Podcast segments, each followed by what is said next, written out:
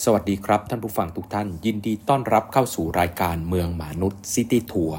รายการที่จะไปนำเอาแนวคิดมาตรการ และเครื่องมือต่างๆ ในการวางแผนพัฒนาเมืองและการผังเมืองของเมืองสำคัญสำคัญต่างๆ ในโลกมาเล่าสู่กันฟังโดยกระผมนายมนุษย์หมาป่า วันนี้เป็น episode ที่ 29 อิสตันบูลกับความพยายามที่จะทำให้ฐานข้อมูลเมือง เปิดสำหรับ ประชากรทุกคนนะครับ ผมไปอ่านเจอในเว็บไซต์ Bloomberg City Lab นะครับพูดถึง topic นี้ภายใต้หัวข้อว่า Istanbul wants to make urban data available to everybody นะครับ เขียนโดยคุณเจนนิเฟอร์แฮตแทมนะครับ เมื่อวันที่ 5 มิถุนายน 2023 นี้เองนะครับ ต้องเข้าใจก่อนว่า อิสตันบูลคือเมืองหลวงของประเทศตุรกี แล้วก็สิ่งที่รัฐบาล ของเมืองนะครับ รัฐบาลท้องถิ่นเนี่ยพยายามทำก็คือพยายามทำให้ข้อมูลเปิดนะครับ ข้อมูลเกี่ยวกับเมืองทั้งหมดเนี่ยเปิดสู่ประชาชนทุกคนโดยมีเป้าหมายว่าจะทำให้การบริหารจัดการเมืองมีความโปร่งใสมากขึ้น ทั้งกับภาครัฐและเอกชนและประชาชน แล้วก็ทำให้เกิดนวัตกรรม ในการขับเคลื่อนเมืองได้อย่างมีประสิทธิภาพ ตรงกับความต้องการของประชาชนมากขึ้นนะครับมันตั้งต้นมาจาก ตอนที่ได้นายกเทศมนตรีนะครับ ชื่อเอ็กเรมนะครับอิมเมอร์กลูนะครับเข้ามาบริหารออฟฟิศเนี่ยเมื่อปี 2019 เขาเริ่มต้นด้วยการบอกว่าประเทศเขาเนี่ยเมืองเขาเนี่ยมีร้านขายขนมปังที่ได้รับเงินสนับสนุนจากรัฐก็คือขายขนมปังในราคาถูกกว่าท้องตลาดนะครับ แล้วเป้าหมายของเขาเนี่ยก็คือการเพิ่ม ร้านขายขนมปังเหล่านี้เนี่ยลงไปในพื้นที่เมือง ซึ่งพอเสนอเรื่องนี้เข้าไปนะครับสภาของเมืองสภาของเมืองก็เหมือนเหมือนบ้านเรานะครับก็ประกอบด้วยพักรัฐบาลและพักฝ่ายค้าน สภาของเมืองเนี่ยก็เรียกว่าคัดค้านเลยครับเเสียงส่วนใหญ่คัดค้านบอกจะทำไปทำไม เพราะว่าเขาคิดว่าไอ้ร้านค้าร้านขายขนมปัง ราคาถูกกว่าท้องตลาดที่สนับสนุนโดยรัฐเนี่ยมันมีเพียงพออยู่แล้ว เพราะฉะนั้น สิ่งที่ตัวท่านนายกเทศมนตรีอิมมาอิมมาโมกลูเนี่ยครับทำก็คือใช้เรื่องของดิจิทัลแมปนะครับทำฐานข้อมูลออกมา แล้วก็กำหนดตำแหน่งของออร้านขายขนมปังที่ได้รับการสนับสนุนราคาจากเมืองเนี่ยลงไปนะครับ ลงไปในความหนาแน่นของประชากรลงไปในแผนที่ แล้วเขาก็พบว่าจริงๆแล้วเนี่ยมีคนทั้งเมืองเนี่ยอยู่ 16 ล้านคน แต่ว่ามีคนเพียงแค่ 6.4 ล้านคนเท่านั้นที่สามารถนะบ้านของเขาเนี่ยอยู่ในรัศมีครอบคลุมของร้านขนมปังที่มีอยู่นะครับในระยะ 500 เมตรเนี่ยเพียงแค่ 6.4 ล้านคน ก็คือประมาณไม่ไม่ถึงครึ่งหนึ่งของประชากรทั้งหมดเนี่ยที่สามารถเดินไปซื้อขนมปังได้อย่างเหมาะสม เพราะฉะนั้นพอข้อมูลนี้ออกมาปุ๊บเนี่ย สภาเมืองก็ไม่รู้จะคัดค้านยังไงครับ เพราะข้อมูลมันชัดเจนมากว่าประชากรเกินครึ่งเนี่ยเดินไปซื้อขนมปัง ซึ่งเป็นสินค้าในชีวิตประจำวันเขากินอยู่ในชีวิตประจำวันเหมือนเราเดินไปซื้อข้าวปากซอยเนี่ยมันต้องเดินได้อะพื้นฐานปกตินะครับ เพราะฉะนั้นนี่ก็คือเหตุว่าด้วยข้อมูลตรงนี้ทำให้สภาของเมืองเนี่ยเห็นปุ๊บก็ต้องยอมรับว่าต้องสร้างเพิ่ม เพราะฉะนั้นตัวนี้เนี่ยมันคือหลักการสำคัญเลยครับว่า นี่คือเหตุว่าทำไม เทศบาลเมืองอิสบูถึงบอกว่าจะต้องเปิดเผยข้อมูลนะครับ เกี่ยวกับ Urban Data City Data เนี่ยออกไปให้มากที่สุดเพื่อจะเห็นว่าปัญหาของเมืองคืออะไร เราจะพัฒนาเมืองยังไง แล้วไม่ต้องมาเถียงกันครับ ว่าไม่ต้องเถียงกันด้วยแบบความเชื่อวิจารยานว่ามันพอหรือไม่พอเหมือนกับก่อนที่จะมีแผนที่นี้ออกมาเนี่ยสภาของเมืองก็คิดด้วยตัวเองครับ ว่าเฮ้ยร้านขนมปังที่ได้รับการสนับสนุนจากรัฐมีราคาถูกที่ประชาชนซื้อได้เนี่ยมีพอแล้ว แต่คำว่าพอแล้วมันคืออะไร แต่พอตัวเลขออกมาปุ๊บ แค่ 6.4 ล้านคนจาก 16 ล้านคน เดินไปซื้อได้จบแล้วครับ ไม่ต้องมานั่งเถียงกัน เพราะฉะนั้นเขาบอกเลยนะ numbers were talking not politics หมายความว่าตัวเลขเนี่ยมันระบุชัดเจน การเมืองไม่เกี่ยวแล้วเรื่องการทำการให้บริการประชาชน การตอบสนองความต้องการและแก้ปัญหาเมืองเนี่ยมันไม่ใช่เรื่องของการเมือง แต่มันเรื่องของตัวเลขมาตรฐาน ความเพียงพอหรือเปล่า และการมี Open Data เนี่ยจะทำให้เราไม่ต้องมานั่งเถียงกันครับ มีข้อมูลอย่างชัดเจน ไม่ต้องใช้วิญญาณ ใช้ความเชื่อใช้ความรู้สึกส่วนตัว เพราะฉะนั้นในช่วงเวลา 4 ปีที่ผ่านมาเนี่ยนะครับเขาก็มีการเพิ่มนะครับ จำนวนของข้อมูลเมืองเพิ่มขึ้นเป็นอย่างมากนะครับ เพิ่มที่จะเเพื่อจะทำให้มีการตัดสินใจ แล้วก็มีการวางแผนในการพัฒนาเมืองอย่างเหมาะสมนะครับ ในปี 2020 นะครับเขาก็เปิดฐานข้อมูลเมืองนะครับ ที่รวมศูนย์นะครับ ฐานข้อมูลเมืองรวมศูนย์อยู่ตรงกลาง มีเรื่องของระบบดิจิทัลนะครับ ข้อมูลส่วนบุคคลนะครับ ข้อมูลส่วนบุคคลไม่ถูกนำมาเป็นข้อมูลที่ไม่เปิดเผยข้อมูลส่วนบุคคล แล้วก็เอาตรงนี้เนี่ยไปให้กับประชาชนใช้งานโดยที่ข้อมูลทั้งหมดของเขานะครับ รัฐเก็บเองทั้งหมดไม่ไหวครับ แต่ว่ารัฐเนี่ยจะให้เงินสนับสนุนกับตัวของบริษัทต่างๆ ที่ทำเรื่องข้อมูลนะครับ 30 กว่าแห่งเนาะให้เก็บข้อมูลมาให้รัฐ นะครับเก็บข้อมูลไว้ตรงกลางเนี่ยเพื่อให้ทั้งรัฐแล้วก็ประชาชนเนี่ยใช้ได้ เพราะฉะนั้นวันนี้เนี่ยเทศบาลมหานครของอิสตันบูลเนี่ยมีข้อมูลอยู่ถึง 30 330 ประเภทข้อมูลนะครับ 330 เซต ตั้งแต่เรื่องของการเดินทางการเคลื่อนที่ของประชาชนในเมืองนะครับ การจัดการในยามเกิดเหตุภัยพิบัติในยามเกิดเหตุฉุกเฉิน ข้อมูลเรื่องของสภาพแวดล้อมคุณภาพเสียงคุณภาพอากาศ คุณภาพน้ำคุณภาพดินและอื่นๆนะครับ การใช้พลังงานนะครับ และเรื่องของตัวของบริการสาธารณะต่างๆ ที่มีอยู่ในเมือง เพราะฉะนั้นตัวนี้เนี่ยมันทำให้ รูปแบบของการจัดการเนาะไม่ว่าจะเป็นเรื่องของเอเปิดสู่พับลิกไม่ว่าจะเป็นเรื่องของการ ตัวเลขในการโดยสารในการเดินทางด้วยระบบขนส่งมวลชนนะครับน้ำที่ถูกใช้นะครับเพื่อจะรดน้ำต้นไม้ของสวนสาธารณะที่เขามีเอาให้เห็นกันตรงๆ เลยว่าเฮ้ยเมืองเนี่ยมีค่าใช้จ่ายตัวนี้จริง ๆ แล้วเท่าไหร่ต้องใช้น้ำเท่าไหร่ ที่คุณอยากได้สวนสาธารณะแล้วคุณบอกว่าอยากได้ฟรี หรืออยากจ่ายภาษีเท่านี้ แล้วคุณอยากได้สวนสาธารณะเท่านี้เนี่ยเมืองต้องรับภาระเท่าไหร่ เพื่อความโปร่งใสในการบริหารจัดการ เพราะฉะนั้นเขาบอกว่า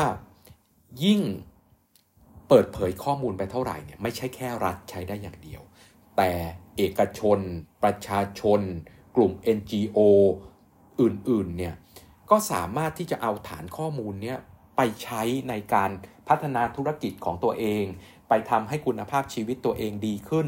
ไปปรับปรุงบริการต่างๆ ที่ทำให้คุณภาพชีวิตของเขาดีขึ้นตามขึ้นมา เพราะฉะนั้นเขาบอกว่า Open Data เนี่ยดีสำหรับความโปร่งใส ทำให้ประชาชนเกิดความรับผิดชอบนะครับ รับผิดรับชอบมากขึ้น เพราะรู้ว่าสิ่งที่ตัวเองทำลงไปในย่านนี้เนี่ยมันส่งผลต่อคุณภาพอากาศ ส่งผลต่อคนอื่นยังไงบ้างนะครับ เกิดความร่วมมือระหว่างกัน แล้วก็เป็นการเป็นกระบวนการการมีส่วนร่วมของประชาชนอย่างหนึ่งเลยครับ พอเขาเห็นฐานข้อมูลเนี่ยว่าเมืองมีปัญหาอะไรเนี่ยก็เกิดความร่วมมือในการที่จะ แก้ปัญหาหรือเข้ามาเป็นส่วนหนึ่งในการที่จะช่วยเหลือรัฐในการที่จะทำให้คุณภาพชีวิตและคุณภาพของส่วนรวมดีขึ้นนะครับ ซึ่งตัวนี้เนี่ยเราจะเห็นว่ามันนำมาซึ่งการเกิดนวัตกรรมต่างๆ ขึ้นมากมายเนาะไม่ว่าจะเป็นนะครับการที่ประชาชนเอกชนเห็นข้อมูลเนี่ยสิ่งที่ได้ตรงนั้นเนี่ยมันเกิดเรื่องของออภาคเอกชนที่ทำ แอปแอปแอปพลิเคชันนะครับสำหรับจัดหาที่จอดรถนะโดยใช้ AI นะเพื่อจะทำการวิเคราะห์ว่าที่จอดรถทั้งหมดในเมืองเนี่ยมีอยู่ตรงไหนบ้าง แล้วก็แนะนำนะครับไปในตัวแอปพลิเคชัน ให้คนที่หาที่จอดรถเนี่ยสามารถหาที่จอดรถได้อย่างง่ายขึ้น มีความสะดวกขึ้นและสอดคล้องกับราคาที่เขาต้องการ หรือว่ามีคนที่ทำเรื่องของ image processing นะครับการแปลภาพถ่ายต่างๆ แล้วเข้ามาสู่ตัวของอัลกอริทึมเพื่อจะ ติดใช้กับตัวของออกล้องวงจรปิดนะครับ กล้องรักษาความปลอดภัยที่อยู่บนรถบัสของเมือง และใช้ตัวนี้นะครับเป็นตัวตรวจจับเรื่องของพื้นผิวจราจรว่ามีพื้นผิวตรงไหนที่ไม่ได้มาตรฐานเป็นหลุมเป็นบ่อ หรือปัญหาอื่นๆที่อยู่บนโครงสร้างพื้นฐานทางถนนของเมืองครับ ป้ายล้มบ้างเอียงบ้างอยู่ในตำแหน่งที่ไม่เหมาะสมบ้าง ก็มีคนคิด AI ตัวนี้ขึ้นมา เพราะมีฐานข้อมูลเปิดให้เขานำไปต่อยอด ซึ่งตัวนี้เนี่ยการที่จะทำให้สามารถที่จะทำตรงนี้ได้เนี่ยปรากฏว่าเราก็นึกถึงนะครับพักการเมืองเนาะในการทำการบริหารจัดการเมืองเนี่ยก็มีทั้งพรรครัฐบาลและฝ่ายค้านแต่เขาบอกเลยครับว่าไอ้ข้อมูลเปิดเหล่านี้มันทำให้ มันเกิดความร่วมมือครับระหว่างรัฐบาลกับพรรคฝ่ายค้านต้องนึกถึงว่าเมืองใหญ่ขนาดอิสตันบูลเนี่ยมันก็เหมือนเหมือนกับตัวกรุงเทพบ้านเรานะครับ ก็แบ่งเป็นเขตย่อยๆ ก็มีสกสขนะครับ ก็มีสกสมาชิกสภากกทม มีสภาทิสภาเขตและอื่นๆเขาก็มีโซนย่อยของเขาซึ่งมีนักการเมืองประจำท้องถิ่นเนี่ยแต่ข้อมูลเหล่านี้เนี่ยพอมันเกิดปัญหาอะไรขึ้นมาปุ๊บเนี่ยมันทำให้มันเบรกมัน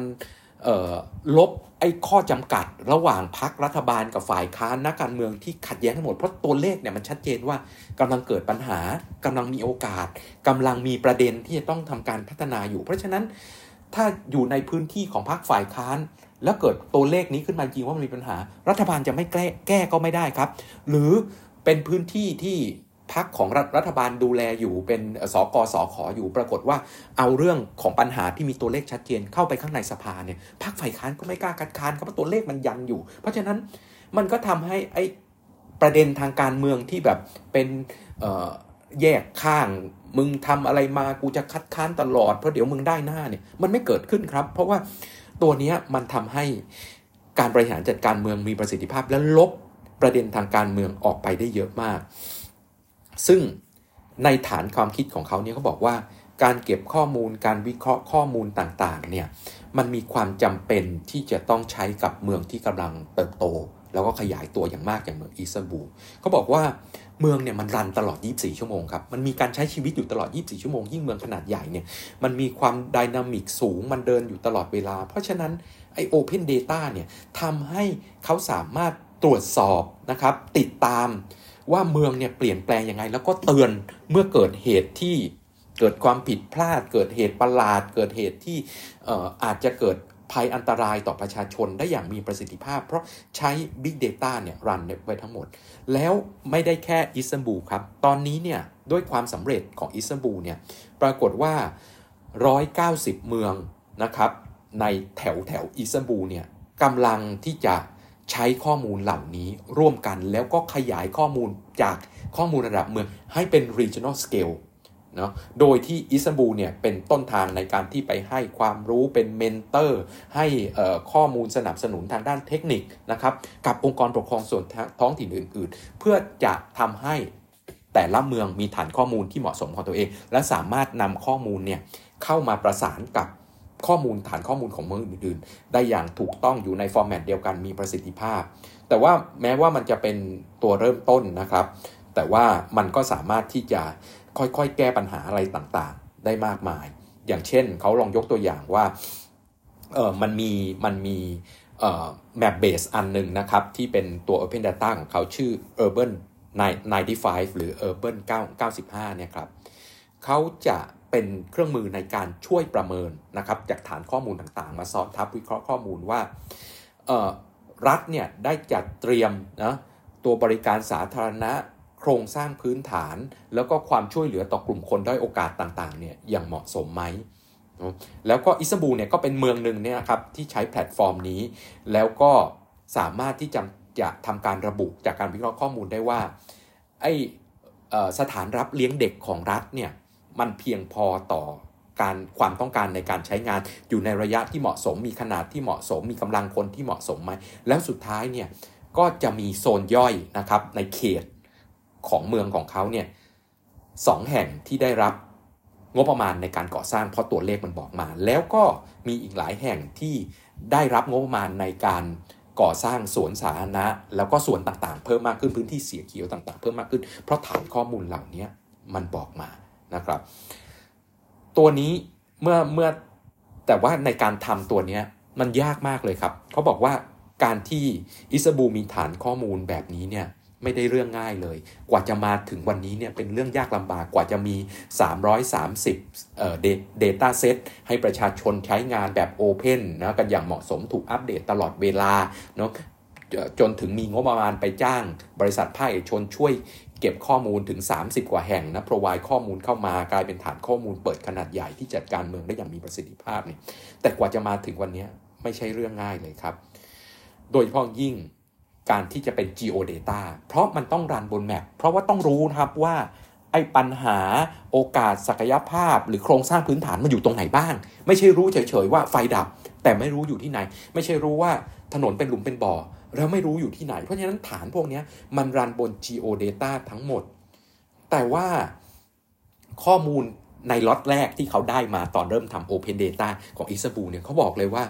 ข้อมูลทั้งหลายเนี่ยไม่ได้อยู่ในฟอร์แมตที่จะมาแปลงเป็นข้อมูลบนแผนที่ได้เนาะเพราะฉะนั้นสิ่งที่เขาทำมาตลอดก็คือทำอย่างไรเนาะที่จะทำให้ข้อมูลเหล่านี้เนี่ยต้องถูกแปลงให้อยู่ในรูปแบบที่สามารถ ใช้งานได้ ซึ่ง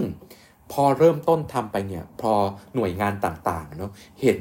ทั้งหน่วยงานรัฐหน่วยงานภาคเอกชนเห็นว่ามันใช้ได้จริงเนี่ยมันก็เกิดการจัดรูปแบบครับ จัดรูปแบบเพื่อให้เข้ามา plug in กับแพลตฟอร์ม Open Data ที่ทำแล้วมีประสิทธิภาพได้ดีมากขึ้นเนาะแล้วก็ยังมีอีกครับว่าบางคนก็บอกว่าไม่อยากที่จะเปิดเผยข้อมูลนะครับให้กับประชาชนรู้ แต่ว่าสิ่งสำคัญของเขาเนี่ยก็คือว่าการมีฐานข้อมูลแล้วเนี่ยมันนำมาซึ่ง action ตามมาด้วยเขาบอกว่างานของ Open Data เนี่ยไม่ใช่แค่บอกว่า เออ มีข้อมูลแล้วก็บอกว่า โอเค มีข้อมูลแล้ว แต่ว่าการที่เราเปิดข้อมูลทั้งหมดเนี่ยมันไม่ได้หมายความว่าข้อมูลนั้นไม่ได้มีความหมายแค่เห็นตัวเลข happy แล้วจบไป แต่ว่า ข้อมูลเหล่านั้นเนี่ยมันจะมีคุณค่าก็ต่อเมื่อ มันถูกเอามาซ้อนทับ ถูกโปรเซสถูกวิเคราะห์ แล้วเอามันไปใช้เนาะอย่างเช่นว่าในช่วงที่เกิดเหตุฉุกเฉิน เกิดภัยพิบัติต่างๆเนี่ยข้อมูลที่ครบถ้วนสมบูรณ์ ได้ถูกการวิเคราะห์ และการเข้าถึงอย่างเหมาะสมนะคนที่จำเป็นต้องใช้สามารถเข้าถึงได้เนี่ยมันทำให้แตกต่างจากการไม่มีข้อมูลเป็นอย่างมากนะครับ แล้วก็เอออย่างเช่นว่าตอนที่เกิดแผ่นดินไหวใหญ่ นะครับของที่ตัวของประเทศตุรกีเนี่ยถ้าเรามีข้อมูลที่เกี่ยวข้องกับอาคารทั้งหลายไม่ว่าจะเป็นขนาดของอาคารฟุตปรินต์ของอาคารความสูงเป็นเท่าไหร่นะครับ เราก็สามารถที่จะทำการประเมินได้ว่ามีประชาชนเนี่ยติดอยู่ในอาคารเนี่ยมากน้อยแค่ไหนเพราะมันเกิดขึ้นแล้วนะครับ ในพื้นที่ตะวันออกเฉียงใต้ของออตัวของประเทศตุรกีในเดือนกุมภาพันธ์ที่ผ่านมานี้เอง เขาพบว่าในพื้นที่นั้นเนี่ยไม่มี Open Data เพียงพอ แล้วสิ่งที่เกิดขึ้นในช่วงที่หลังจากแผ่นดินไหว แล้วมีคนติดอยู่ใต้อาคารอาคารพังลงมาเนี่ยปรากฏว่าประชาชนที่ติดอยู่ใต้นั้นเนี่ยส่งข้อมูลออกมาทางโซเชียลมีเดียเป็นจำนวนมากเนาะว่ามีอาคารพังตรงไหน มีญาติติดอยู่ตรงไหนบ้างนะครับอออยู่ในอาคารไหนบ้างที่พังอยู่เนี่ย แต่ว่าพอไม่มีแพลตฟอร์มตรงกลางปุ๊บเนี่ยที่จะรวบรวมข้อมูล แปลข้อมูลออกมาเป็น map ว่ามันอยู่ตรงไหนเนี่ยก็กลายเป็นว่าไอ้สิ่งที่เขาส่งออกมา ไม่สามารถไปค้นหาได้อย่างถูกต้องว่าอยู่ตรงไหน แล้วก็มีหลายคนที่เสียชีวิต เพราะว่าไปช่วยไม่ทัน ซึ่งตัวนี้เนี่ยมันเป็นประเด็นสำคัญที่เราบอกว่าแน่นอนว่าพื้นฐานนะครับ ทั่วไปนะตอนเขาเริ่มทำเนี่ย ทั้งวัฒนธรรมทางการเมืองเนะไม่อยากให้อีกฝ่ายรู้ข้อมูล ไม่อยากให้ประชาชนรู้ข้อมูลนะรู้แล้วก็ต้องมี action ไปทำไม่ใช่ว่ารู้ข้อมูลแล้วประชาชนเห็นข้อมูลมีปัญหาแล้วมึงไม่ทำแบบนี้ก็ซวยอีกเนาะเพราะฉะนั้นตอนเริ่มต้นเนี่ยไม่มีใครอยากให้ข้อมูล ไม่อยากมีใครแบ่งข้อมูลเหมือนรัฐไทยครับอยากหวงข้อมูลเอาไว้ ทั้งที่ข้อมูลที่คุณเก็บอะมาจากเงินภาษีของประชาชนทั้งนั้นเนาะไม่รู้จะหวงเอาไว้ทำไมเนาะแม้แต่ใน เทศบาลเดียวกัน หรือไอ้เขตเดียวกันนะครับ เขตย่อยเดียวกันเนี่ยไอ้กองหรือสำนักย่อยต่างๆเนี่ยสำนักย่อยอย่างเช่น บ้านเรามีสำนักอนามัยนะครับสำนักเทศกิจสำนักการโยธาเนี่ยแต่ละสำนักยังไม่รู้ข้อมูลของอีกสำนักหนึ่งเลยครับ เพราะฉะนั้นสิ่งที่เขาทำก็คือต้องมีองค์กรกลางเขาบอกเลยว่า การทำ Big Data ต้องรวมศูนย์นะครับ ต้องรวมศูนย์ข้อมูลเอาไว้ตรงกลาง แล้วก็มีเทคนิค มีฟอร์แมตแบบเดียวกันที่ให้แต่ละคนเนี่ยสามารถที่จะเอาข้อมูลของตัวเองเข้ามา แล้วคนอื่นเนี่ยสามารถเอาไปใช้ต่อได้ สอดคล้องกับฟอร์แมตในภาพรวม สิ่งที่เขาเห็นภาพชัดเจนก็คือว่า ในระหว่างที่มีโควิด -19 ระบาดหนักๆเนี่ยในสองเขตของอิสบูเนี่ยพื้นที่ติดกันครับ แต่ว่าเหมือนสอกอของเขตผู้บริหารเขตนะครับเป็น คนละพักกัน แต่ว่าสองพักเนี้ยสองเขตเนี้ยพื้นที่ติดกันมีรูปแบบลักษณะคล้ายคลึงกันเนี่ยมาร่วมกันนะครับค้นคว้าและวิจัยเอาฐานข้อมูลมาวิเคราะห์ว่าไอ้โควิดเนี่ยมันส่งผลต่อสภาพเศรษฐกิจสังคมยังไงบ้าง แล้วจะช่วยกันแก้ปัญหานี้ยังไงบ้าง เพราะฉะนั้นสิ่งที่ก็ในบทความนี้ค่อนข้างเน้นครับว่า ฐานข้อมูลถ้ามี Big Data จริง ๆ แล้วเนี่ยมันมีอัตราประโยชน์มาก แล้วเขาบอกว่าในการบริหารเมืองที่บทความนี้เน้นมากๆก็คือ Big Data เนี่ยทำให้ประเด็นทางการเมืองไอ้ความแบบเกลียดชังกันทางการเมือง ความแบบลูกเล่นทางการเมืองทั้งหลายเนี่ยไม่อยากให้พักคู่แข่งได้หน้าไม่อยากมันลบหายไปหมดเลย เพราะว่าประชาชนได้เห็นครับ ว่าเฮ้ยสถานการณ์จริงมันเป็นยังไง การเล่นการเมืองซึ่งเป็นปัญหาใหญ่ ๆ ของมหานครทั้งหลายทั่วโลก แล้วก็เป็นปัญหาของบ้านเราเนี่ยมันจะถูกลบด้วยฐานข้อมูลตรงนี้ทั้งหมด คุณไม่มีสิทธิ์เล่นการเมืองเลย คุณไม่มีสิทธิ์มาแบบกักนู่นกักนี่ เพราะตัวเลขมันบอกมาครับ จะไม่มีสิทธิ์บอกว่าไม่ให้ตรงนี้นะ เพราะว่าเป็นฐานเสียงของอีกอีกพักหนึ่งไม่ได้เลยครับ เพราะว่าประชาชนเห็นแล้วบอกว่าคุณต้องแก้ปัญหา หรือคุณต้องสนับสนุนฉันในการที่จะพัฒนาเมือง เพราะฉะนั้น เขาบอกว่าฐานข้อมูลเมืองที่สำคัญที่สุดเนี่ยพอเราแชร์ปุ๊บเนี่ยมันไม่ใช่เรื่องน่ากลัวแต่อย่างใด แต่ฐานข้อมูลที่เปิดมีข้อมูลครบ จะทำให้พวกเราทุกคนรวมตัวกัน แล้วมีความเข้มแข็งแข็งแรงในการพัฒนาเมืองต่อไป วันนี้ก็ต้องลาไปแค่นี้กับอิสตันบูลกับ Open Data ที่เปิดสำหรับทุกคน จนเมืองพัฒนา แล้วพบกันใหม่ใน episode ต่อไปของเมืองหมานุด City Tours สวัสดีครับ